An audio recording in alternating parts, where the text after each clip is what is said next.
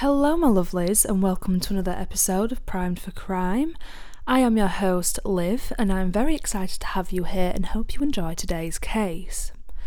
Now, today's case is about a woman named Angela Hammond who went missing on April 4th, 1991, whilst using a payphone after seeing an odd man lurking around. Before we get into the case, I just want to state that everything I talk about today is just information I have found online and I mean no disrespect to anybody involved or mentioned. Today's episode does include a brief mention of sexual assault, so if this is something that you're not comfortable listening to at the moment, then please feel free to click out of this podcast. So, let's begin. This is the disappearance of Angela Hammond.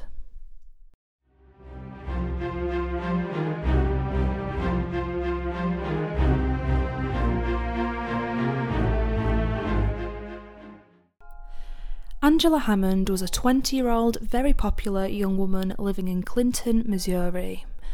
She worked at a bank and took classes at Central Missouri State University, and in January 1991 she became engaged to a man named Rob Shaver, who was an athlete and planned to be in the military.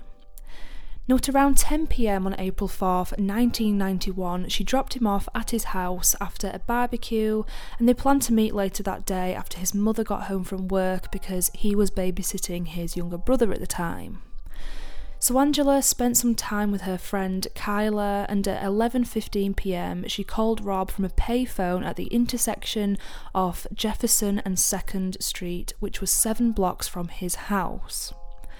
Now, whilst talking to him, she noticed a suspicious man circle the block several times in a green Ford pickup truck. It then pulled up beside her. The man then got out of this van and used the phone before getting back into his truck. He then took out a flashlight and flashed it around his truck looking for something, I, I would assume. And Angela described the man's appearance and the truck to Rob. She then asked this man if he needed to use the phone, and he replied that he would try the other one again in a minute. So her and Rob then returned to their conversation. But just a few moments later, Rob heard Angela scream down the phone. And the most creepy part about this is he heard the man say, quote, I didn't need to use the phone anyway, end quote. So Rob immediately dropped his phone, dropped everything, and just ran outside to his car and quickly drove towards the payphone, hoping to obviously help her. She was obviously in some sort of danger, but he doesn't know this man's intentions. Obviously, bad ones because she was screaming. So, as he was driving to the payphone, the abductor's truck sped past him in the opposite direction, and he actually heard Angela yelling out to him. So he basically threw his car in reverse, but whilst he did this, he unknowingly damaged his uh, transmission. But he managed to follow the truck for about another two miles before the transmission failed as he made a sharp right turn. And unfortunately, the truck drove away and was never seen again, which must be absolutely heartbreaking, being so close and kind of knowing that she's in there, knowing that she's in trouble and not being able to do much about it must have been so upsetting. An extensive search began for Angela, the abductor, and his truck, the Missouri State Highway Patrol checked hundreds of trucks matching the description, but ultimately they were all ruled out. So, with few leads in this case, the investigators started to question Rob's story. Now, at first, there were no witnesses were found to corroborate his account, and there was a polygraph examination on him, and that indicated that he was telling the truth. Two witnesses later did come forward seeing a truck and a suspicious person around the payphones between 11:30 and 11:45 p.m., which was just short before Angela's disappearance. So within a week, Rob was cleared from this. Then, two days later, Angela's abduction was connected to two other unsolved cases within a 100 mile radius. So the first one occurred near Macks Creek, Missouri on January 19th, 1991, when 42 year old convenience store worker Trudy Darby called her son to report a suspicious man lurking outside. Then, less than 10 minutes later, her son arrived at the store and found it empty. And then, just two days after that, her body was unfortunately found on a riverbank 10 miles from the store. She had sadly been raped and shot in the head twice. The other case involved 30 year old Cheryl Kenny, another convenience store worker in Nevada, Missouri, which is 70 miles from Macks Creek. Now, she vanished after locking up her store on the night of February 27, and her car was found abandoned in the store parking lot. It is also believed that she was kidnapped and Angela was just abducted just a month later. So the authorities now fear that a serial killer might be on the loose in west central Missouri, and even though they hold out little hope that either Angela or Cheryl are still alive, there have been unconfirmed sightings of Angela in several states and most recently Canada. So, as for suspects, according to Rob, Angela, and other witnesses, the abductor is described as a filthy Caucasian man with glasses, a beard, and a mustache who was wearing overalls, and he also drove an older late 60s to early 70s model two tone green Ford pickup truck with the mural of a fish jumping out of the water on the back window. Now, serial killer Kenneth McDuff, whose killing spree spanned from 1966 to 1992, has been looked at as a possible suspect, however, he was never officially linked to her case.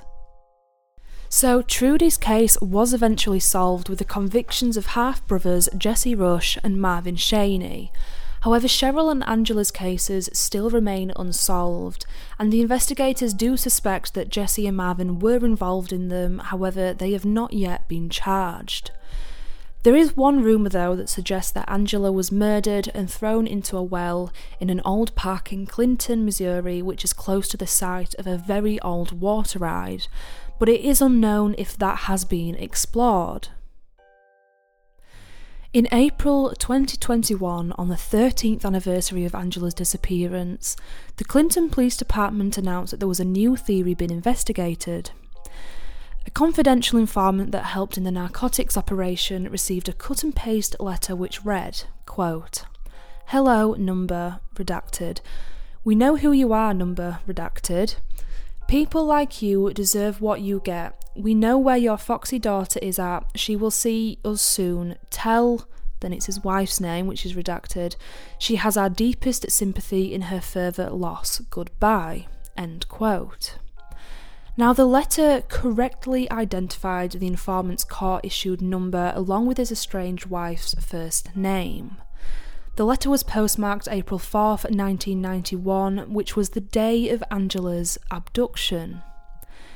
The informant's wife and daughter, who, by the way, is also called Angela, were living in Clinton at the time, and investigators theorised that those involved in the narcotics operation were being targeted, um, or more like the, their daughters were being targeted, but mistakenly abducted Angela Hammond instead, which is crazy. The investigators also noted that whilst the theory seemed credible, they have not been able to rule it out, and they also recently received an anonymous call from somebody who may have had information about Angela's abduction. Apparently, the caller specifically mentioned details involving the letter, and they are hoping that the caller will call back soon.